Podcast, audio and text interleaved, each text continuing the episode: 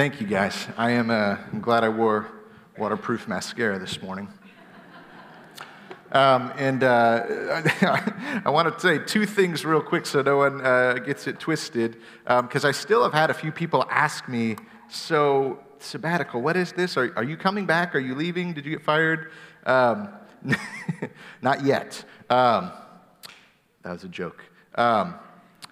No, again, this is a, a healthy, normal thing, uh, a time for, for a pastor to get away to strengthen their spiritual soul. Um, and I also want to say, if anyone's like, Where's Hunter? Where's his wife? She's serving in the toddler room, so pray for her right now because um, she probably has a hard thing. But um, no, I want to say again, thank you so much. Um, this morning, we're going to talk a little bit about this um, the need for rest and why we do this. But I, but I do want to say it. I know I already said it before, but I, I, but I do want to say it again. One of the things that I'm really excited about for sabbatical, other than just um, the, the reconnection in many ways with, with God that I'm, I'm looking forward to. It's, it's a weird thing to say, but oftentimes in ministry, when your vocational job is to do spiritual things, um, there's almost this weird hazard where uh, you can lose connection with uh, the source. And so, one of the things I'm really excited about is to spend time with God where there's nothing I can say that it's going to be for a sermon later. There's, it's just selfishly, I get to be with my Heavenly Father. And so, I want to say again, thank you so much for that. But also, I am really excited for our church because, uh, as Josh mentioned, you know, one of the things that will happen is this will remind us. I, I, I fear oftentimes, especially in the United States in churches, there can become this thing where there's almost this idol worship, there's this dependency on one person. And South Creek Church of God is not Aaron Perry. Um, South Creek Church of God is made up of so many incredible leaders uh, who serve the Lord. I am just blessed to be one of them. And so I'm excited to see some of the ways that others, um, you're going to see some other people's gifts that maybe you don't normally get to see. And I know you're going to be blessed. In fact, if anything, I might get back and you're going to be like, yeah, I don't know if we need you still. Um, I don't know if that'll really be. I'm hoping it'll just be a fun time back together. But again, I want to say thank you. And I, I do just want to say um, I have my full confidence in our, our staff team, in Pastor Cole, in, in Josh, and the board. And so, again, thank you uh, so much. This morning, I was uh, thinking about um, times in life where you are uh, transitioning, especially thinking about our grads this morning. I, I remember that excitement graduating from high school and, and wondering about college and what was going to be next. And I remember when I sort of graduated from college. I was joking with someone earlier. I was one of those people that um, I got to walk in my college graduation, uh, but on the inside of where my diploma was, where all my friends had like, you know, their name for a diploma, mine was basically an IOU. Um, it was, if you finish these classes during the summer, we'll mail it to you. Which I eventually did get it, okay? Um, but I, I started thinking uh, the, uh, earlier this week about the summer that I graduated from college. My parents, my, my dad is a pastor, and um, they served at the same church from the time I was one until I was 19 and they moved while I was in college, which was a unique experience because uh, for many, when they would come home from, from college or the service or different things, you know, they would come back and they would see friends. And, and my parents moved about an hour away to a community that I didn't grow up in, I didn't really know a lot of people in. And uh, I primarily would just come back at the holidays. But the summer that I graduated from college, I was in between um, graduating and I was in the process of working on trying to get a, a pastoral job. And so I moved back um, to my parents' house for that time being, and I um, secured a job working uh, for the local um, Parks and Rec um, uh, sort of department in this little town in central Michigan. And uh, it was a great great experience. But one of the things that was so interesting, and maybe you've had some of these jobs before, or maybe you're in one right now, you, you begin to quickly pick up little patterns of how things go that are maybe a little bit unique and different. I, I remember I was told that I needed to be at work at 6:30. So I got there thinking like we're about to work. And I found very quickly that really what that first 30 minutes is, it's a meeting, um, but really what it is is the guys get together and they complain about their wives and they uh, talk about whoever lost in, uh, in, in, in, sports the night before. I learned that that was just the pattern. I, I wanted to argue about can I just sleep in, but that was just what it was. I learned that there was uh, machinery and there were locks in those buildings uh, that sometimes you had to have a little bit of elbow grease. You had to turn like three times, right? You might have to kickstart a certain type of mower. And so when I got this job working there, I primarily would do landscaping and things of that nature. This town, for whatever reason, if I could meet the person whose idea this was, I would have some choice words for them. Uh, but they decided for miles to put petunias along the roads. And so most of my time while I worked, my dad used to say that I was part of the petunia patrol, which meant that I either was driving a water truck watering them, or more often than not, I was sitting on the side of the road pulling weeds. Um, I oftentimes would get people from my dad's church, whom I did not know, by the way, very well, who would pull up and they would ask me, uh, which class from college taught you how to pull those? Which is like, love is patient, love is kind, love does not slash an old lady's tires. But when I worked at that job, uh, I, I, had one experience that I'll never forget because it's, it's, it's one of those moments that maybe you've experienced before, and if you've never have, good for you. Um, but, but I had a moment before where I uh, took out a vehicle, and again, all of the different vehicles they had were very interesting, the different trucks and things like that. They all had their own little quirks and things that you needed to know about them. Uh, but I took out one one day to go, I think, pull weeds.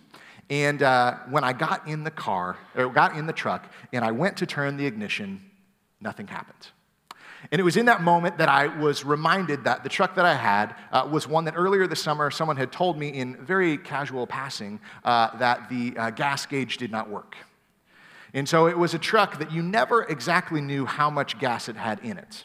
And for whatever reason, the system in place for that was well, either just go get it filled up uh, each day or just kind of take notes. There was no good feeling. And so uh, you have to imagine, I'm, I'm, I'm not the manliest man. I have a beard, I understand that. Um, but I have to call like my boss, who's like this gruff, tough old guy, um, who's just like a manly man, and tell him like, "Hey man, I ran out of gas. Can you come get me?" Which there's a little bit of like, "Oh gosh, why?"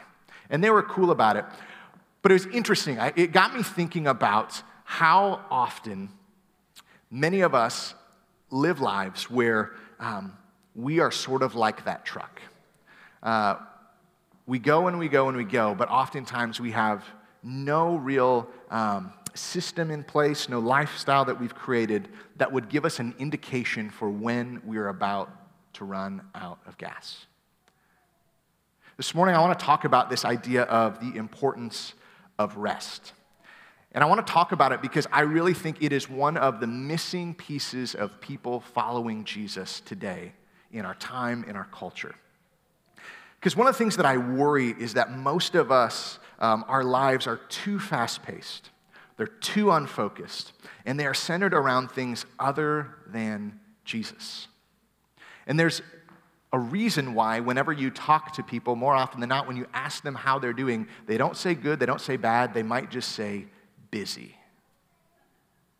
And it's interesting because we have gotten to a place in our culture where we almost brag about how burned out we are. Like I've seen these conversations played out, right? Where there's almost this one upping when someone's like, man, I'm just busy and tired. And they're like, tell me about it. I worked 50 hours and the kids in this sport and this sport and this sport, right? And it's almost like we're trying to have this like one up, like who is more tired and exhausted? Which is ridiculous. We live in a time and a culture where burnout is a badge of honor, where we think hustling is like holiness. And the reality is, burnout is not a badge of honor, and hustle is not the same as holiness as followers of Jesus, we have to begin to flip the script. Now, I should be very careful to say, in, in, in, before anyone's like, whoa, whoa, whoa, whoa. The Bible is clear. It is important as a follower of Jesus, as a good steward of the life and the gifts that we've been given, of the opportunity that we have to be an example in our community. Hard work is a good thing. It is a good thing to follow through on your commitments. It is a good thing to excel at the things that you do, that if you're, if you're called to do something, do it with excellence. It honors God. But we have to get to a place where we understand that we are not machines. We have not been created to work and work and work until we die and are wasted away. You have been created as sons and daughters with immense value and worth and so much of that potential, so much of that goodness only happens when we experience rest, and in particular, when we experience rest in and through Jesus. But again, this world calls us to move faster and faster. Rich Villodas, who's a pastor in Queens, New York, says this way He says, As long as we remain enslaved to a culture of speed, superficiality, and distraction, we will not be the people God longs for us to be. And there are a lot of people who I see rarely reach the potential of who God created them to be because of these things, because they are constantly moving quickly because they're seeking relationships that are superficial, because they're distracted by things that oftentimes are good things, but are not eternal things. That we never reach who God created us to be. And that's just not good. Some of it, I think, is because we have this toxic mindset that rest is a luxury.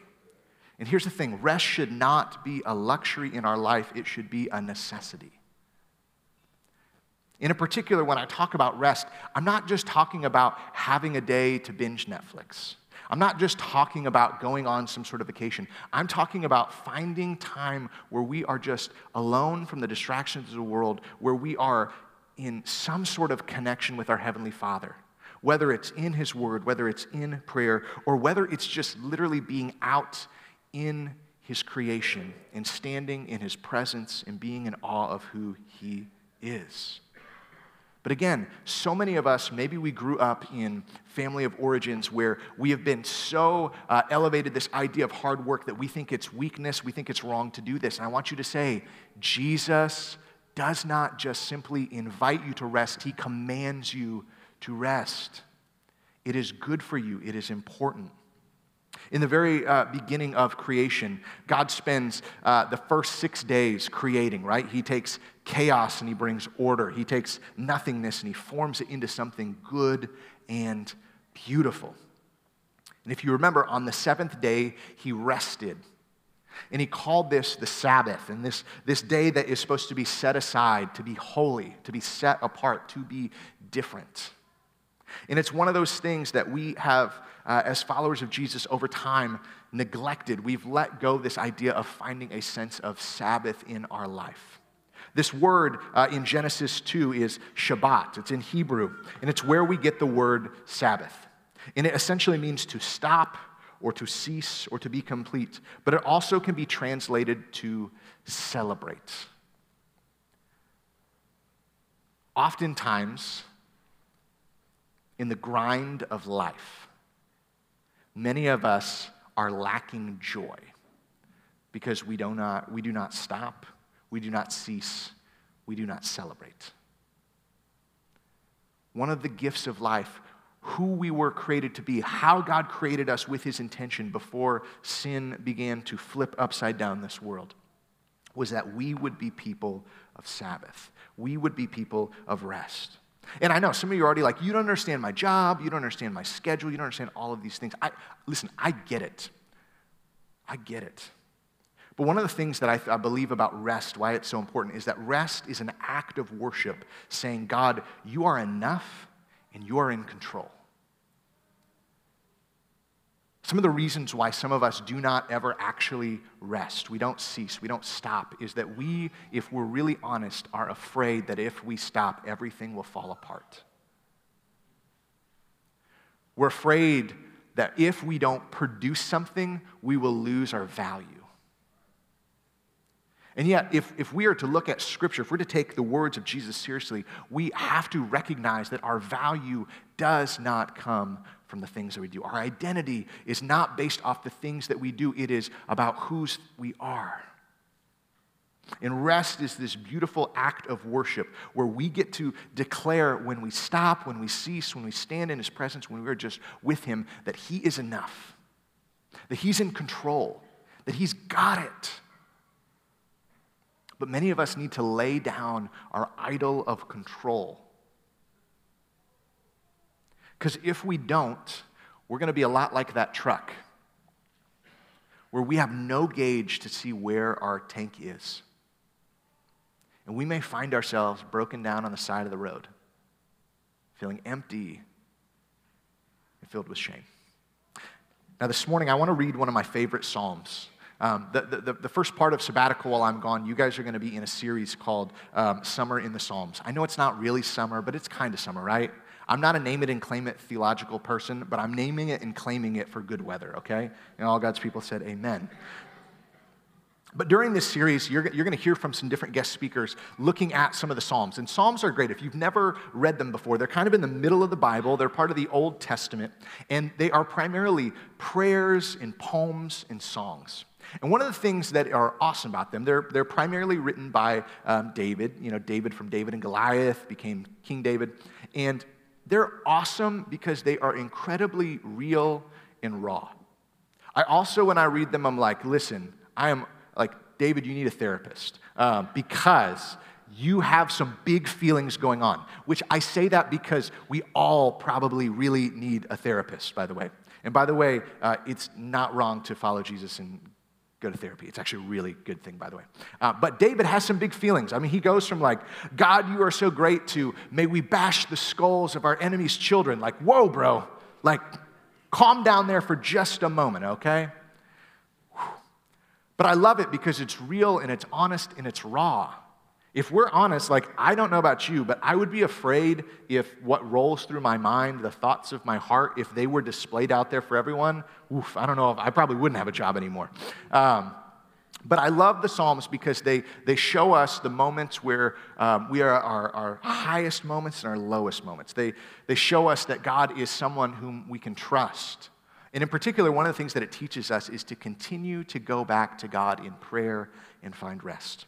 And in Psalm 62, I want to read the, the entirety of this. And I want these words to hit you. This is a psalm where, where David is, is, is writing about um, how he finds rest, even when he's experiencing attacks, even when he has enemies that are surrounding him, all of these things. This is what he says Truly, my soul finds rest in God. My salvation comes from him. Truly, He is my rock and my salvation. He is my fortress. I will never be shaken. How long will you assault me?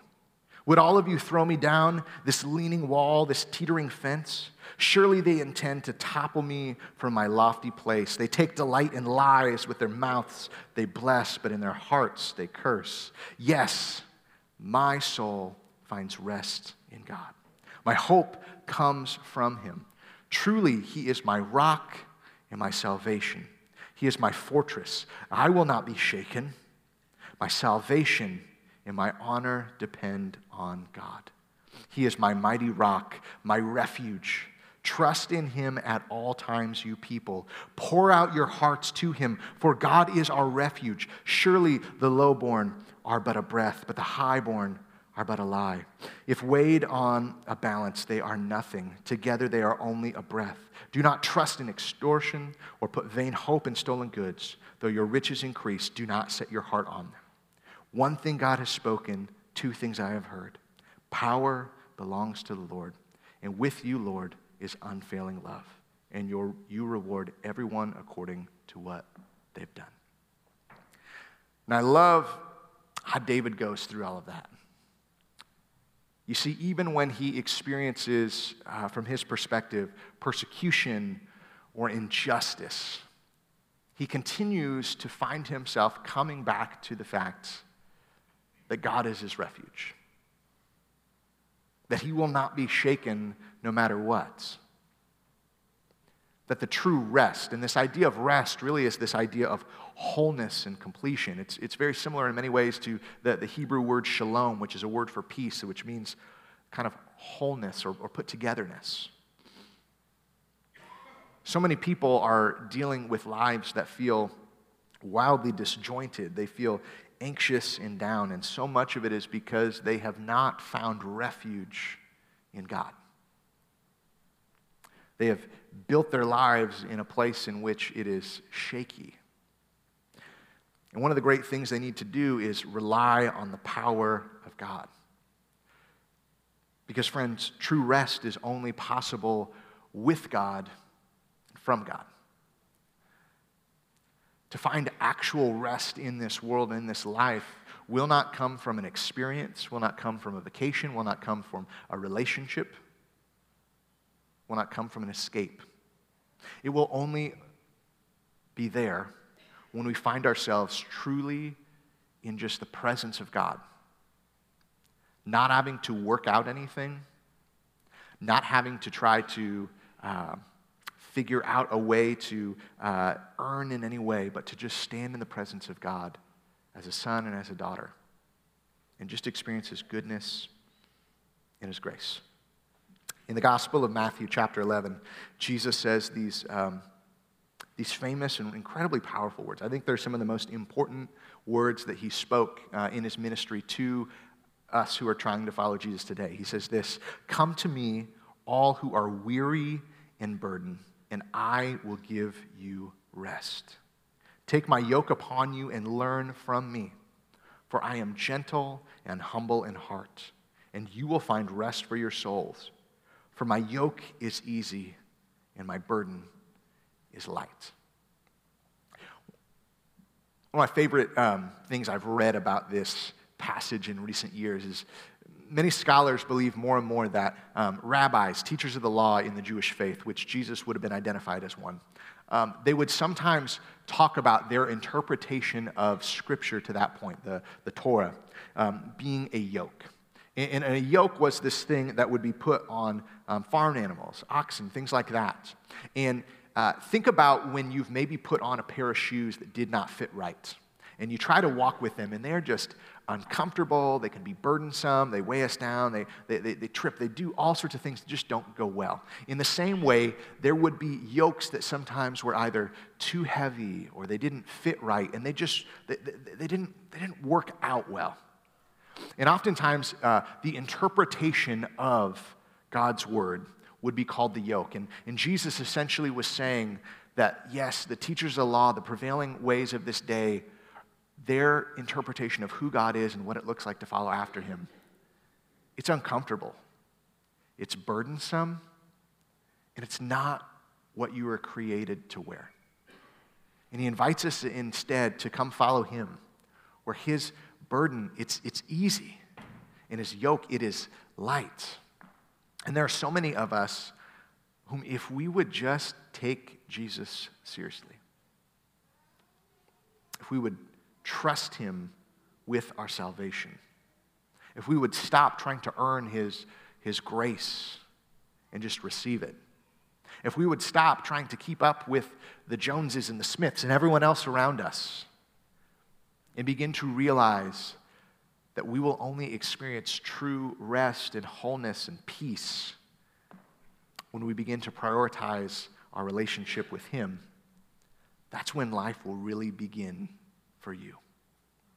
Now, when it comes to rest, and, and, and again, a lot of people have been asking kind of what I'm going to be doing with sabbatical. Uh, there, there are kind of three main focuses with rest, and these are the, the three key things I'm trying to focus in on while I'm gone. And, and here's what they are um, rest helps us reset our pace, refocus our mind, and recenter our hearts on Jesus. Rest helps us reset our pace, refocus our mind, and recenter our hearts on Jesus. Every single one of us, if we do not pause, if we do not assess, and we do not make changes, we will be like a ship that is at sea who never really makes adjustments. We'll be blown around by life. Many of us right now are running at incredibly crazy paces in our lives, and there's a lot of it that's more in control than we want to make, uh, than we want to admit. So I want to talk real quickly, just super briefly, about these three things and, and what they mean to me and what they mean, I believe, for followers of Jesus. Uh, the, the, first thing has to do with pace. Uh, you have to reset your pace to a pace of grace. You have to reset your pace to a pace of grace. There are a lot of people who I talk to when they talk about the busyness, the pace of life that they have going on. And if I'm honest, when I hear them talk about it, I, I feel bad for them because there are some things that are not in their control, but there are a lot of things that are. There is much in our control that we don't want to admit. There's a lot about how we spend our time and our money and our schedule and our energy and our focus. There's a lot of choices that we have. And, and, and again, I'll, I'll say this because it's worth saying, because again, I'm all for hustling, I'm all for doing these things, but uh, you cannot hustle your way to heaven. Uh, it is not possible to, to work so hard that you get there. One of the beauties about grace is it's this free gift that we receive. Of course, we work out of that. Of course, we, we, we do great things out of that, but, but we just cannot do that. And again, one of the issues is the busier we come, in some ways, the more burdened uh, we have the opportunity to be.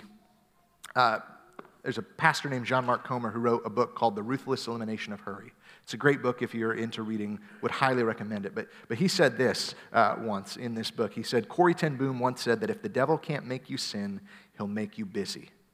There's truth in that. Both sin and busyness have the exact same effect. They cut off your connection to God, to other people, and even to your own soul.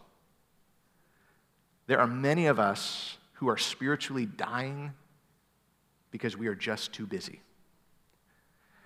And I worry that there'll be many of us who someday might get to the end of our lives and we're going to be like, Jesus, where are you? And he's going to be like, I, I didn't know you. You were too busy for me. And we'll get there dragging on E.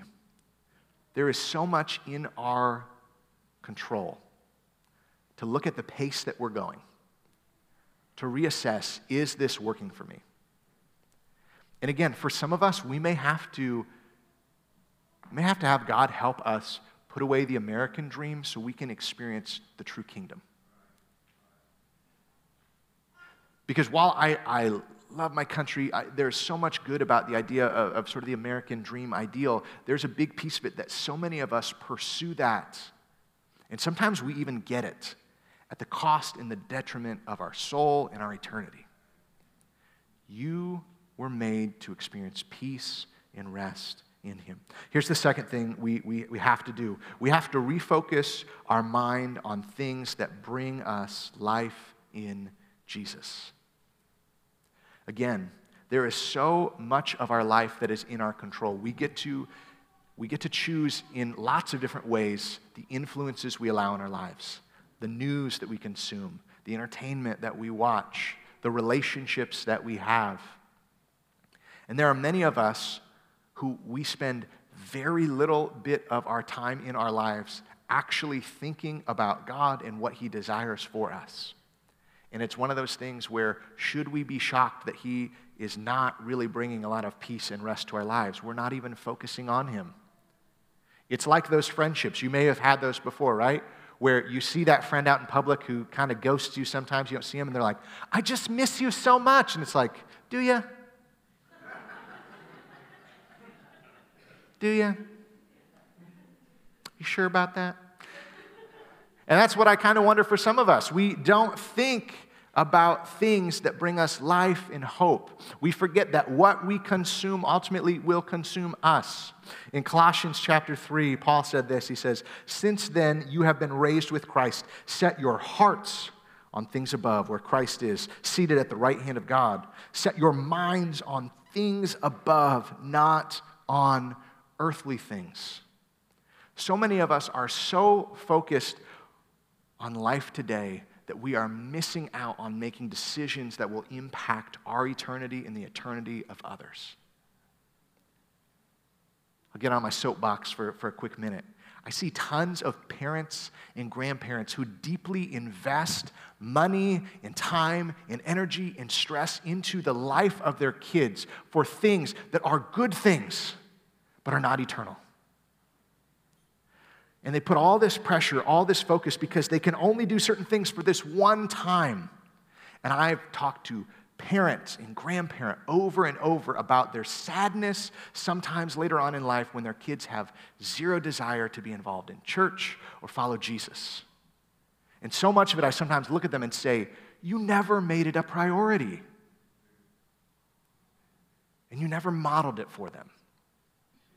One of the greatest gifts that you could give your kids and your grandkids is to give them the example of someone who walks at the pace of grace, someone whose mind, it is obvious, is set on things above, someone who actually is finding rest in Jesus. Because kids are growing up and they are seeing and they are feeling it at higher rates a sense of I don't feel great inside. I don't know what to do. I'm just all sorts of. And the church has an incredible opportunity to show them the one person, the one source that will actually bring them peace and wholeness and rest in their life.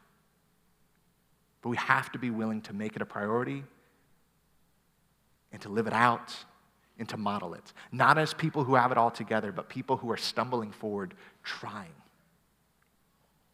And here's the last thing we have to do we have to recenter our hearts on Jesus because he is all we need. Sometimes I have to keep reminding myself that, that Jesus is all we need. And that it doesn't matter our successes or our failures. It doesn't matter how much money we earn. It doesn't matter whether our kids make the honor roll or they get invited to the principal's office. It doesn't matter whether or not our house is this big or we don't have a house. At the end of the day, if our heart is centered on Jesus, that's all we need. Of course, we can have goals. Of course, there are things that would be awesome for our life. But at the end of the day, if we don't have Jesus, we're broke. If we don't have Jesus, it's not if we break down on the side of the road empty, it's when. And so, for some of us, maybe this morning, one of the great opportunities is just to, for the first time ever, surrender our heart to Jesus, to stop that constant um, sort of hamster on, on the wheel um, feeling of life, and just experience a sense of contentment in Him. And for others, maybe we need to begin to build our life in a way where we have indicators. My van, we never had one of these before, uh, but our, our van will tell us how many miles there are until you're at E, right? Which I don't want to brag, but there's been multiple times where I have pulled into the gas station on zero, so cheated the system. My wife loves when I do that. But to be honest, one of the great things about that indicator is um, knowing when you're going to feel that need. And for some of us, we need to set up some rhythms and paces where we don't experience that, but where we also have indicators. Maybe they're relationships in our lives where people can look at us and say, I think you need to slow down. I think you need to pause. I think you need to rethink your pace. I think your mind is not set on the right thing. Or maybe even just say, hey, I really think right now Jesus isn't at the center right now. One of my great hopes for all of us is just to experience that, to experience rest and wholeness, and to just know that He's good. And to know that when we rest, we can trust Him, that He is enough, that there's no FOMO, no fear of missing out on anything. There's no thing that, oh, if we could just get this house or this vacation or all this sort of stuff, if we could just find contentment in Him, if we'd realize He's the prize, He's the goal, man, would our lives, would our families, would our church, would our neighborhoods, would our schools, would our workplaces just be abundantly different? And so the invitation for all of us this morning is to come to Him, to experience that His burden is light, that His yoke is easy, and that He is good. Worship team is going to come out and they're going to sing one last song. And uh, I'm going to invite you guys to stand with me right now and we're going to go into a time of prayer. And uh, my, my hope and prayer is that during this time that maybe you would just listen. Maybe there's nothing you need to say to God. Maybe you just need to allow Him to talk. And maybe there's a word that He has for you. Maybe it's just the invitation to come home. Maybe it's the invitation to slow down. Or maybe it's the invitation to recenter. But whatever He has to say to you this morning, would you listen to Him? Let's pray. Father, we are um, so grateful for your grace and your mercy. We're grateful for the fact that you are a God who desires for us to experience uh, a pace that is one that is filled with grace, one that doesn't lead us uh, to burnouts, one that doesn't make us feel like we're never going to measure up. Father, for some of us this morning, we just need to hear that in you we are enough. We are all that you desire. We're everything that you want. Father, this morning, help us assess. Maybe our pace needs to change. Maybe our mind needs to get more clear and focused. And most of all, Father, maybe our hearts just need to be fully centered on you. So, Father, speak to us in this moment. Remind us that you are King and that you are good and that you are here. Thank you, Father, for inviting us home and for loving us. It's in Jesus' name I pray.